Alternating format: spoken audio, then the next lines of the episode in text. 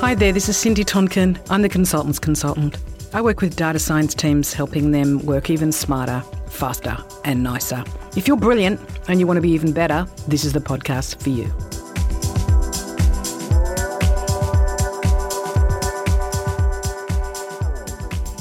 So let's start up, ladies and gentlemen. Today I have Mohammad Elteibi, who's been working in analytics for ages. Yes, very long time. And you and long before it was cool to be in analytics. Yes, exactly. But, exactly. Mohammad's recently become a lean mean fighting machine. He's been boxing. Tell me about the boxing. Oh, the boxing something I started about 3 years ago. Mm-hmm. Started just for some fitness and some exercise, lose a bit of weight. But then the last 4 months, I decided to actually do a fight. Did it for charity. Oh, it is. Oh, okay. Yeah, it was for charity, but you still get punched. The punches don't hurt any less or more just because it's charity. I'm doing this for the world. But no, it was an awesome experience. Like setting that challenge and actually stepping into the ring and fighting someone you've never even met before. But it all went well. Fighting people you've met before is so much better. Depends on the person, can be a lot easier. So what's the story? How did you get into boxing? I've sort of been a fan of doing it. Like, I don't really watch much boxing at all, but it's I don't know, it's something I've enjoyed doing a few times. And the place where I go to PCYC in North Sydney, and the guys there are great. You go to it's not like the gyms where everyone's got their headphones on and no one talks to anyone. Over there, it is very much a community type feel. I like interacting with people and get there, you chat with them, and not just about boxing but about all kinds of stuff. And you get to actually meet people, and the trainers there are very good. They're fighters. Like the New South Wales women's champion trains there.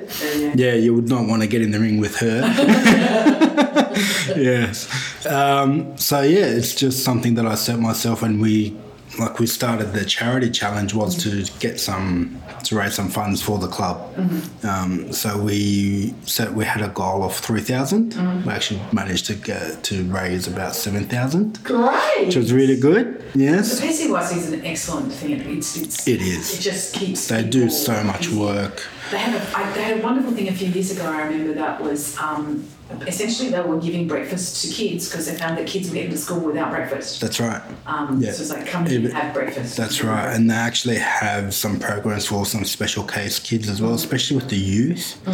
They work with them a lot. So they work with the police with special case kids who have some problems. So they try and get them, get them exercising, get them involved, make sure they go to school, make sure they all that stuff. So it's a really good program, and they're changing these kids' lives forever, really. Absolutely. So, it's awesome. I'll link to PCYC, which is Police Citizens Youth Club, on the webpage so that people can find out about it. I imagine this is your favourite charity at the moment. Yes. So there you go, the last question I actually asked is the first there you go. It's a hot topic now for me. So talk to me about, obviously you keep your fitness up with boxing. Yes. How do you keep your brain active? What's the things that make you active? So for me, it's doing a lot of analytics, different things. So for, there's obviously a lot of programming involved, but it's not always about getting a data set, analysing the data set or building a model. Sometimes I'll just do a bit of web design, like actually building like a little website or something, or test. There's a whole lot of things on visualizations and how you can make things like that. So you solve puzzles even in your spare time? Yes. Well, I try not to be doing it all the time because I think for me, most people are noticing. I do have little they're not ones that I do religiously. But when I have some spare time, then I'll get out the laptop and just start typing away on a few things. Wow. Have you got something that's going to make you $1 million one day? I don't think so. Most of what I do is probably like small projects just to learn something that I haven't done before. Like that really interests me a lot. Just doing something I haven't done before, experimenting with things. There's a lot of websites and tutorials and all that kind of stuff. A lot of them seem temptation to repeat the same thing over and over and over again. But for me, when I see something that's actually a bit different, so, oh, that would be interesting. Mm-hmm. And especially in data science, there's a whole lot of things that are always coming up new all the time. Yeah. So just, you know, checking out like a new framework to work with, or I don't know, try and do something a bit differently or make it better or whatever it may be. Just experimenting with stuff like that. Cool. Mm. How do you get your team, what do you do with your team to make them have that same kind of discovery? So the way I work with my team is pretty much, I'm not a hands-on, I am hands-on, but I'm not a micromanager at all. Mm-hmm. When I'm working with the team, I explain to them what we're trying to do, where we're trying to get to, this is how we see this, what we're going to use your analytics for. Because I think in analytics it's very important to have that goal in mind. Yeah. A lot of people go and build awesome stuff that nobody actually wants. So that's just a waste of time for everyone. Exactly. Sometimes they just want it to be green. Yeah, exactly. Yeah. Sometimes it's just the colour. It's not green. That's right. Yeah. And it's true. And that happens a lot. Like, doing analytics just for the sake of analytics doesn't help anyone. Mm-hmm. So with the team, I always make sure that they understand what they're working towards. Like, why are we building this model? Why would you have to clean this data? Why, you know, it's not always the fun stuff. Factor. Yes. An outcome. You know, everybody loves, you know, the fun part about doing the prediction or making the segmentation. Everyone loves doing that bit, but no one wants to actually clean the data that you need to do that. Yes. But someone's got to do it. Yeah. So you all have to be done. Team, yeah, I have a small team. Yeah, less than 10. Yeah, yeah. So it's 4 of us all together in the team. Oh, yeah, much less than 10. Yes, much less than 10. So it's 4 of us in the team, but our thing is automation. Yeah. That's how we can actually support them in business with such a small team. You want to keep on knowing it.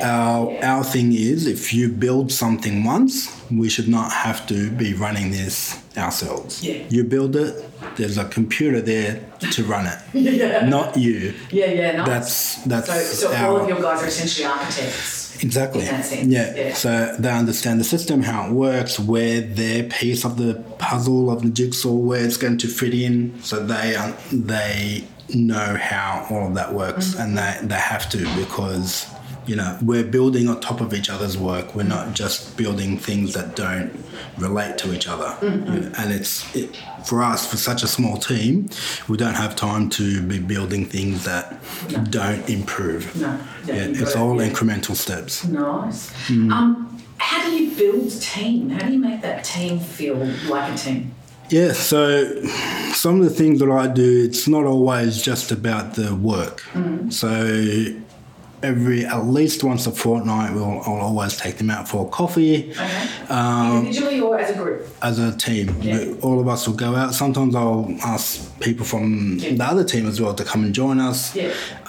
And we'll just have a chat about anything. It's not even work related. No, it's about building that. Yeah, it's just baseline, isn't it? Let's just get out of the office. Let's have a coffee. Take the hour of our busy schedules to make the time. Go have a chat. Mm-hmm. Can be about anything. Like, you know, I've got our team is very multicultural, so I've got a guy from Iran, I've got from India, there's me, and your background is Palestinian. So for the people who can't see your face, my background is Palestinian. Okay, there you go. Keep going. And we have an Aussie person as well. Okay. Aussie like person. Aussie, as in like English. So you know, it's very multicultural. And we're big foodies in the team as well. So food seems to come up all the time, you know, about what people have cooked and what dishes they have in there, you know, all that kind of stuff always comes up. Yeah. So it's really good to build that rapport with the team, and that, I think, that helps, and that reflects in how they interact with each other during work, and then they chat and they, you know, bounce ideas off each other. Mm-hmm. You know, the analytics sometimes when you're doing the work can be quite isolating in the way, because you just, you know, you're focused on doing this one thing. You don't actually need a team to clean a data set sometimes. You know, you just need to, you know what needs to be done, you just need, someone needs to do it, right? It's not always a collaborative thing, all right? So having that you can get stuck in just doing your own thing on your own, which I think is very bad for an analytics person. It's not. Well, there's a need to actually have a connection to people. Yes, absolutely. It doesn't have to be live in each other's pockets, but just one hour a week where you get to know exactly your team. Right. And one of the things that consistently comes back when I do work on asking questions, for example, for analysts, one of the things that people come back and say is I don't understand my client's context.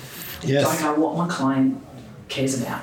That's right. And it's not just, is this going to be green, but, what food do they like? And, do they have kids and all those things? And what you're doing is a masterful stroke in making that easier to do. Yeah. There's a lot of work in management literature at the moment around psychological safety, making it safe for me to say I've got a problem, or safe for me to say I've got an idea. Yeah. And part of it is just having that sense of rapport that I trust this person and I know they're not going to hurt me because I know what they eat. Or I've had coffee with them, or I've asked them about their biggest challenges. Exactly right. And that's one of the things that I always say to my team, even if you have an issue with something, if I'm doing something that's annoying you, just tell me. Just because I'm the team leader does not mean I do not make mistakes. Yeah, exactly. I'm not a know-it-all. I'm still learning just as much as you are. We're all learning these new... We're all learning new technologies. We're, experimenting and learning new things for us is a big thing for us. And actually having new ideas. I'll make it part of their KPIs to have new ideas. Oh, nice. Excellent. Yeah. Brilliant. And that's just... We're data science team. It's not just about everyone telling us what we want. What do we want to do? Yeah, how do we want to contribute to the bottom line of this business? So, it's up to us to come up with ideas. We're the ones that are in the data every day. So you've been with this team now a couple of years. Have you had to recruit yet? Yes, I've recruited two people. How do you recruit? What's the thing you look for? So if you're applying for a job with Mohammad, here's the answer. Yes, here's what I look for. To me, it's the technical ability needs to be there. Yeah, it's a given. That's a given, right? So you need to know, SQL. If you don't know SQL, then don't even talk to me. Yeah. SQL is like the bare minimum. In 2 days, then you can't. Exactly. Well, that's the other thing that I look for, which is your ability to learn. Yeah. Can you actually learn something new? I want you. That's one of my. Test for that? I ask that question every single time. What was the last thing you learned? How'd you learn it? Before you come in, your interview's on Wednesday. It's Monday. Oh, by the way, before you come in, you need to learn this new thing on YouTube. Come in, skip for not that cruel. But I do.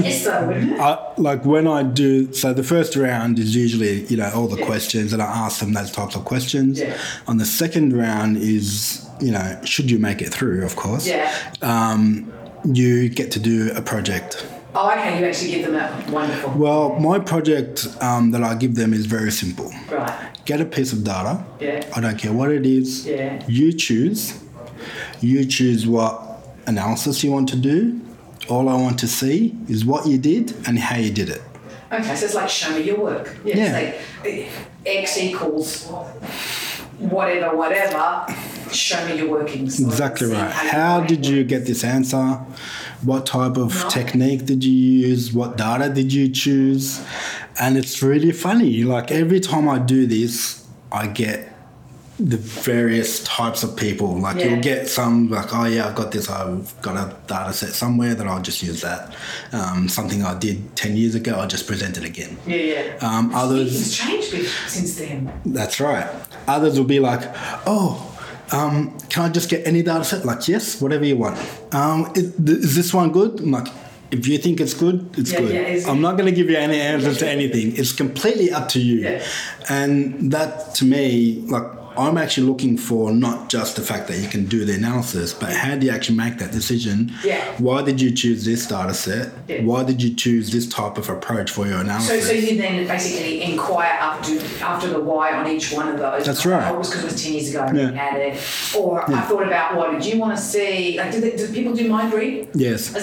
Some of them think. This kind of company, so I got this kind of data. That's right. And you're that's interesting. Yeah. So that some of them you can see that they actually thought about what company I'm in and what industry we're in, so they go looking for something that they think what you want, right? That's right, which is or shows their thinking, right? That they're actually thinking about the customer, which is in this case is me. Wow, you could get so much done. Maybe next time you can go, I'd like you to analyse, I don't know, the best place to live in Sydney. I'd like you to analyse. I've had people tell me that their potential, you know, new job actually sent them their own data that they wanted something done on to them and say, here, do this for me. They get free work done. Exactly. How terrible is that? No, that's terrible. That's terrible.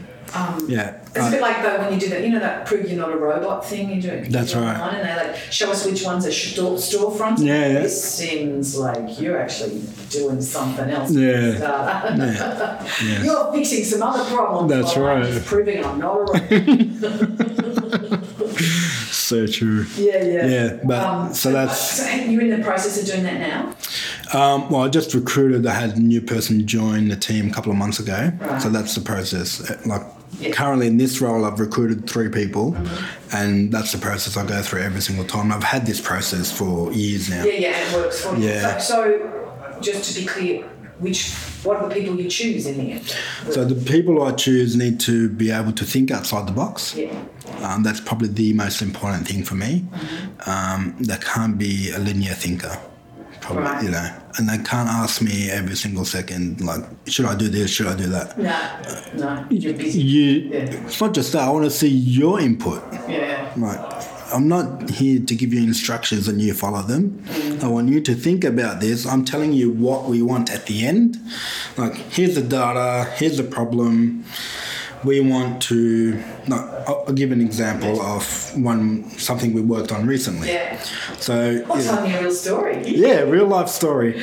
So. The names and pactuals will be changed. That's right. So we work in the entertainment industry with Ticketek. So they sell tickets to all kinds of different events.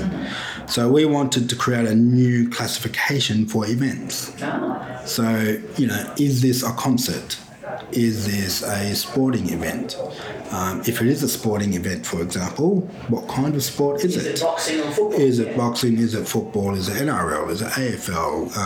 Was it an international team? Like sometimes you get teams like Manchester United coming over, or we had Brazil come over and play a game, I think, in Melbourne not long ago. So, the fact that that's an important fact about this event that, bringing different people, different audience are going to come and attend, you get bigger crowds and all that kind of stuff. So there's a lot of implications to know. Game, all that stuff. That's right. Yeah. It's a charity boxing, I'll go and see Mama get boxed in. That's right. It's a charity game, I'm not going. Yes. Right. So that was something we needed to actually build, how we're going to classify. And we have events, like Ticketek has been around for years now. So we need to classify all these events. And you have to go backwards as well. Yes. Yeah. All right. So that's a job for a tech. That was a big job for us, and to actually create these classifications, just to decide what are we going to call these different events, so here's things that will classify an event. Like you can say concert. Well, what's a concert? If you're attending something at the Enmore Theatre, would that classify as a concert? Or is that a theatre? Or is that... Arena. Yeah. That's right. So it's quite tricky. Yeah. So doing that... And that was something that we've actually got up and running now. But wow, congratulations. Thank you. But you didn't want someone stopping... I didn't want someone saying, should I call this a concert?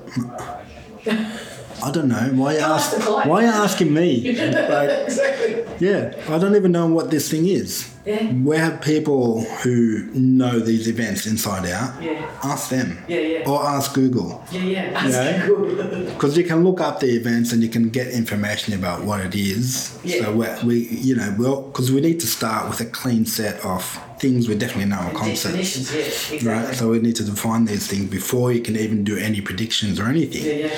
So just arriving at that data set in itself was a challenge. Yeah. And chances are you'll remodel it as new events. That's right. As events happen. And exactly. You want it to be organic. Wow. Fabulous. Yes.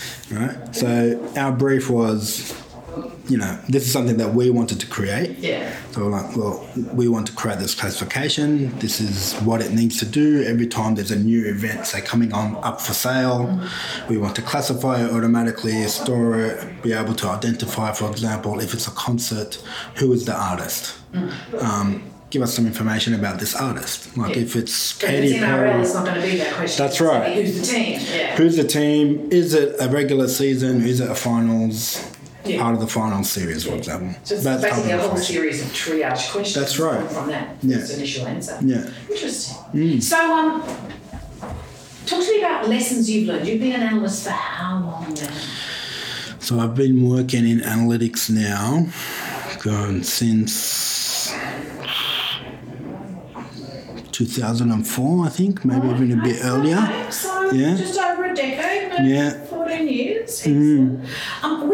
What was your first, how did you get into analytics? Well, I first started, my undergrad studies was in food technology. No wonder you're into food. Mm. Fabulous. Yeah, so I studied food technology and I worked with Goodman Fielder in their R&D department. Ah, okay. Right. So I used to work on Meadow Lea spreads and all the White Wings cake mixes and things like that. Wow. Yeah, lots of cake. Yeah. So I used to work there, but as part of the work there, we used to do a lot of sensory testing. So we'd actually invite people, they come and and they taste test and they give it scores like how sweet do they think they is and all these types of things about it. And as part of that, started working with a research company called Colmar Brunton. Mm-hmm. And just by coincidence, I was talking with one of the guys from there and that I was at the time also studying my statistics. As you were. Yes. Because you just could, right? I could, yes. It was always a subject I found really interesting. Uh-huh. I then moved into market research. So that was my first job. My first job in market research as part of doing that, a lot of the taste testing, I then started analysing the data from all the taste testing in the market research. That was really interesting. Yeah, yeah, yes. Yeah, that's an interesting part. Mm. Yeah, yeah, cool. And so when we first met, you were working in our bank. Yes, I was working at the bank. Was that next? Yes. So from market research, I then started working financial services. Yeah. Did a few financial services institutions. Yeah. Yes, it's very... Yeah, it's a great starting. I think the fact that I start with such a big organisation and going from dealing with data that in spreadsheets. I remember in market research always having the discussion of sample size. We need 1,000 people. Oh, that's way too much. Can we get around with 500 or something? And then. Going into banking, so there's like millions and millions of rows of data, and then you get all the people's transactions. And I'm like, oh my god, let's just throw away a few million of those. We don't need them. Yeah. So that was a big shift in how you actually approach problems, because you can't just do whatever you want with such a big data set. You have to actually think about how you're going to do it. A lot more than just get an Excel spreadsheet and put into SPSS and off you go. And yet it's a good foundation to... absolutely. I think working there gave me, a much better appreciation for the complexities of analytics.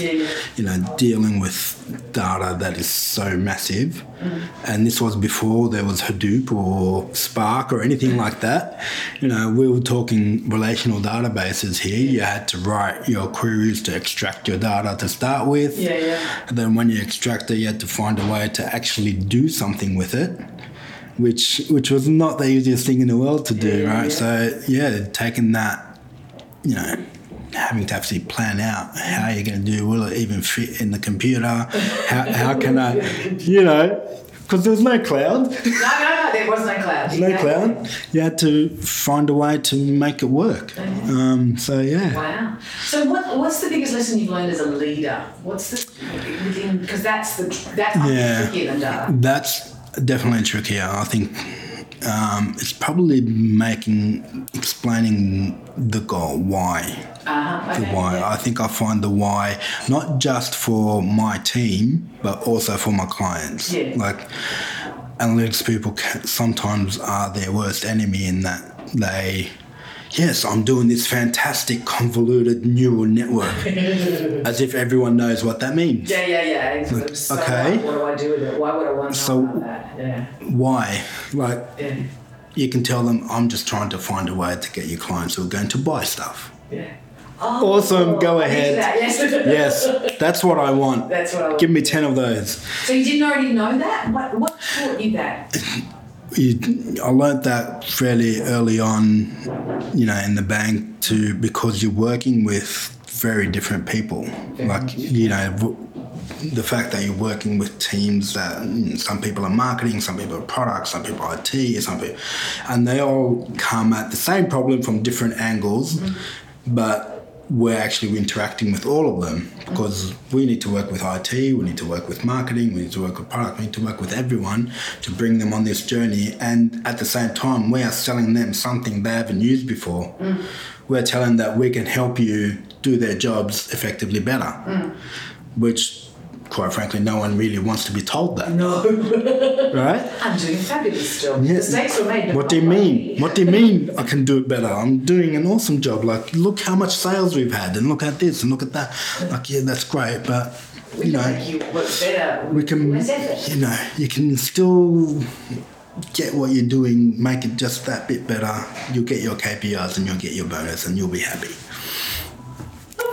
Yeah. So we talked about recruitment and we talked about we talked about professional development. What makes for a better or a worse data analyst or scientist? We've sort of touched on it, but the worst ones are the ones who think they know everything. Oh, okay. Yes. So if you think you know everything, then you clearly don't know anything. Because the more you know about analytics, the more you realise that you don't know. Right. Okay. Yeah, I've always been a believer in that, not just for analytics, for all kinds of stuff. Yeah. Yeah, I think that's a principle of mine, I think. No one knows everything. Especially me. Especially me. I'm more than happy to always learn. But the best ones are the ones, I think, who challenge themselves and think about problems, not just the technical part, but the interaction. How is this going to be used? This model or whatever it is that I've built, how can it actually work in the wider environment with all these other teams? How can it actually... You can build the best model in the world. If it can't be used, what's the point? It's not good anymore. So the context. It's not serving a purpose. Yeah. So having that context and being able to work with stakeholders, I think, is probably a very big plus for an analyst. Technically, there's a lot of analysts that I've worked with who are technically brilliant. Sorry, but when they actually come to interacting with stakeholders or clients, they somehow, lose their focus and they don't seem to understand that you're actually doing some work for them to use. You're not the one using your model. They are. So they need to know what you're doing. Well, especially in the context right now where you're building a model that will continue to generate answers. That's right. Yeah. You're never going to touch it again. Well, you might come back to revise it, but you're never going to... Yeah. It's a one-off build. That's right. And it'll be there and it'll classify all these events. And... There may be events where it'll say, oops, sorry, I thought this was boxing, but it turned out to be, putting things in boxes. MMA or turned out to be wrestling or something, right? It's not the end of the world, but that's something that you need to be prepared to answer why something like that happened or what can you do about it and how can we improve it. But this is a big deal right now with the... what's the data thing that's just come out? Basically, that you have to be able to explain your data. In banking, they have to be explaining the algorithms behind things. Yes. Does that manifest in your industry in some way? For us, probably not so much because it's not as regulated or anything like financial services. So for us, and a lot of the things that we do, like that classification, is really an internal thing. And for us, we then use that classification to understand our customers. So Right. So you're using it more for segmentation. And, that's right. For acquisition and better targeting of marketing and all those things. Yeah. It's not making a decision that the client can't go to a concert because your application for a concert is refused. That's right. Yes. That would be fun though, wouldn't it? Well, I'm sure there's an exclusive event somewhere. It's like if you're not on the AS, you don't get in. Yeah, I would imagine those would be invitational only. Yeah, not that I've ever received an invitation or something like that. Well, maybe we should ask. Is there a special secret place? I know. I've never seen the data for it unless, would be interesting. Talking about, do you listen to podcasts? Do you read? What's your... I do a lot of YouTube videos and stuff. Future videos? YouTube. Oh, YouTube videos. YouTube videos. Like special future videos? No. Are they videos that you don't... Like a lot of YouTube videos because they tend to show... Like a lot of the things of the technical stuff, so you can actually follow the code and see what they're doing. So you get lost in a chain? Is there a particular... Sometimes I do. I tend to look for topics that I'm interested at. I'm very erratic that way. Okay, so like, this sounds interesting. Yeah. Oh, how do you make a website using this particular thing? Yeah. Okay, let's have a look. It's easy to get lost in there, isn't it? Oh, very easy. I've been Googling IKEA hacks at the moment, so I come out and say, it's 12:30, I have to go to sleep now. Yes. I've just got 400 ideas on how to use my IKEA shelves for something else. And the fact that the YouTube videos keep on playing one after the other, it's like, you get lost in time. Like, where was that video that I saw that I thought was interesting? Now I have to go back and find it. And I've been trawling through my history endlessly. But, so YouTube's your big thing. That's my big thing because it tends to show me. Look, I like seeing how it works and what it's doing. It's very hard to, listen to a podcast because they tend to be more technical stuff. Yeah, they're not going to take you through. You really need to see a screen as well. Yes. Yeah. So seeing the screen, seeing what they're doing on the screen, how they're programming and what approach they're taking to do this particular thing. Like a lot of things I've been watching recently are about, processing pictures and how computer vision and things like that. Yes, and that, I find that really interesting. Like I sometimes pick up these ideas that I think, it'd be cool to make something like put a little camera on my door so that when I walk in, say, hello, Mohammad, welcome home. That sounds like a great project for Christmas. That sounds, exactly. I'll probably never get around to doing it, but I might. Look, somebody's probably gone, that's a fantastic idea, and they've already marketed it, it's already out there. I'm sure you could probably buy this already, but it's not as fun as making it. Samsung is something called Bixby Vision that I haven't tried yet. Theoretically, you can take a photo and it says you're looking at a blah, blah, blah. Yeah. So theoretically, it's not new technology at all. No. Well, Facebook recognises it. That's right. Yeah. They all do. But for me, I would want to do it. The joy is actually me doing it. It's like... Yes. I'm building my own bed out of IKEA shelves. Not because I can't afford a bed, but because I want to be able to do it. That's right. I just want to make it. Yeah. The joy of making. Yeah. And then every time anyone comes over to my house and they see that my voice going, hello, Mohammad, to myself, that's a story I could tell about how I built it. There's some research. Dan Ariely did some research around when we make stuff ourselves versus buying it. There's more pleasure in it, and we actually think it's worth more. If someone does an origami, if I make an origami animal, you're a pro and you make an origami animal, I'll pay as much for your professional origami animal as mine. Yes. Because I built it for it's special. It's why people think their children are special. That's right. I built this. I built it. I put in the effort. I'm emotionally invested in this. I'm emotionally invested. Even apparently they do stuff like even if they give you something, like in my research, they give you a book or something, and later they say, we'll pay you for that book.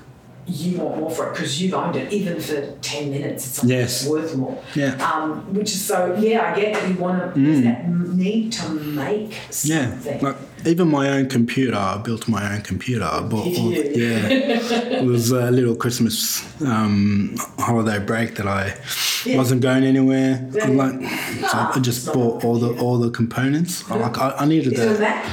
No, it's like a desktop tower. It's my media server at home. Yeah, I've got all my movies and stuff on it that I can watch on my TV. Is there any other way? No. Once you have one, it's like, oh, this is the best thing. I never have to look or watch anything that I don't want to watch ever. I love that. It's so beautiful, isn't it? Mm. So you do YouTube for professional stuff. Yeah. What was the other question I was going to ask you that was related to that? Conferences. Do you do conferences or the things that you like to do? I do attend conferences. A lot of conferences I've noticed these days tend to be online as well. Oh, okay. So there's a few of those. So I'll watch some of those online. And the good of the online ones is that you can literally watch the ones that you like. Yes, you can just select what you want without leaving your media server. You don't need to leave, and if you don't like it, you can simply close the browser and watch something else. Yeah, exactly. So are there ones that you particularly recommend? So recently, because we use a lot of AWS and Google Cloud, I've been following a lot of those conferences. So AWS always have things like they'll have reInvent, which is their big one, but they also have like conferences that are fairly specific to particular topics. Right. So they've been talking a lot about AI, machine learning, all that kind of stuff recently. So learning about what AWS offers has been something that I've been listening to recently. Google Cloud the same. Yeah. There seems to be somehow this conspiracy, everyone's going like AI now is the thing now. So they're all going hard on AI and promoting AI and how their AI is better than the other was AI. Oh my God. So you basically click in and click it out. Are there newsletters that you subscribe to? So I get all the emails and newsletters, and I get a lot of tips, like these emails with tips about programming. And is there a favourite one? There's one. There's a Python one, which is. It's all right. I'll send you the same. Yes, I'll send. When it comes next, you just forward it to me. Yes. And I'll make a link on the website. So it's got Python tips. Production. That's right. It's all the Python tips, and it's just fairly short, succinct. Yeah. Here's one thing that you can make your life that tiny bit easier. It's like, kind of like it's just a little bit. It's not like it's a little nudge towards doing something different. And you depend so much on those having well curated newsletters. Like that's right. I don't want everything. I just want. Yeah, and I don't want newsletters that go on and on and on about stuff. No, it's like there's a KD Nuggets that I get, which tends to it doesn't have a whole newsletter, but it'll have like links to particular things. This sounds interesting. I get the O'Reilly data one as well, so that tends to have more specific to O'Reilly and what they've got, but it tends to be from really like. Trusted sources, I guess. You know, you get a lot of people, Google and like all these big tech companies that have written articles and stuff that you can listen to or read. Mm-hmm. So those are the ones that I tend to follow. Yes. I'll put links to all of those. So I'll probably have to be emailing you, Mohammad, saying, you said O'Reilly. I can't find it. How do you spell it? That's all right. I'll send you the links to them. We'll make that happen so that it's there. Yeah. Is there anything else that's important, you think, in terms of leading data scientists, in being a world-class data scientist? One of the things that I think is that just because you're leading the team doesn't mean you don't have to do analytics yourself. Ah, okay. That's one of the things that I've always felt that I always need to be. Well, not always need to be, but I should keep I need to be hands-on, both because I like some of that work, but it's also because you have a team of less than 10. That's right. So you have a smaller team. Exactly. Yeah. Exactly. If I had a bigger team, then it'd be probably a time restraint. Would be the problem. But since I have the time, I like to be a bit hands-on to be able to actually understand their frustrations as well. So the team, when you work with the data, you'll know what some of the problems that your team is facing. Yeah. So, you know, we'll then start a project to solve our own problems sometimes, you know, to say, well, how can we do this better? How can we, you know. So the meta problems. That's right. Yeah, like having like summary data that you can then just use to build your model. That would be awesome. Yeah, nice. Right? So why not just do that? So essentially it makes it continuously improve. Yeah. So because you're making our own lives easier, as well as everybody else's. Wow. Well, this has been fabulous. We're going to close because we've got to 40 minutes and that's how much. Unless you'd like to say more. No. I'm good. Thank you very much, Mohammad. No problem at all. It's been an absolute pleasure. Thank you, Cindy. You talk about the important things. Thank you. Yeah. Thanks for the invite.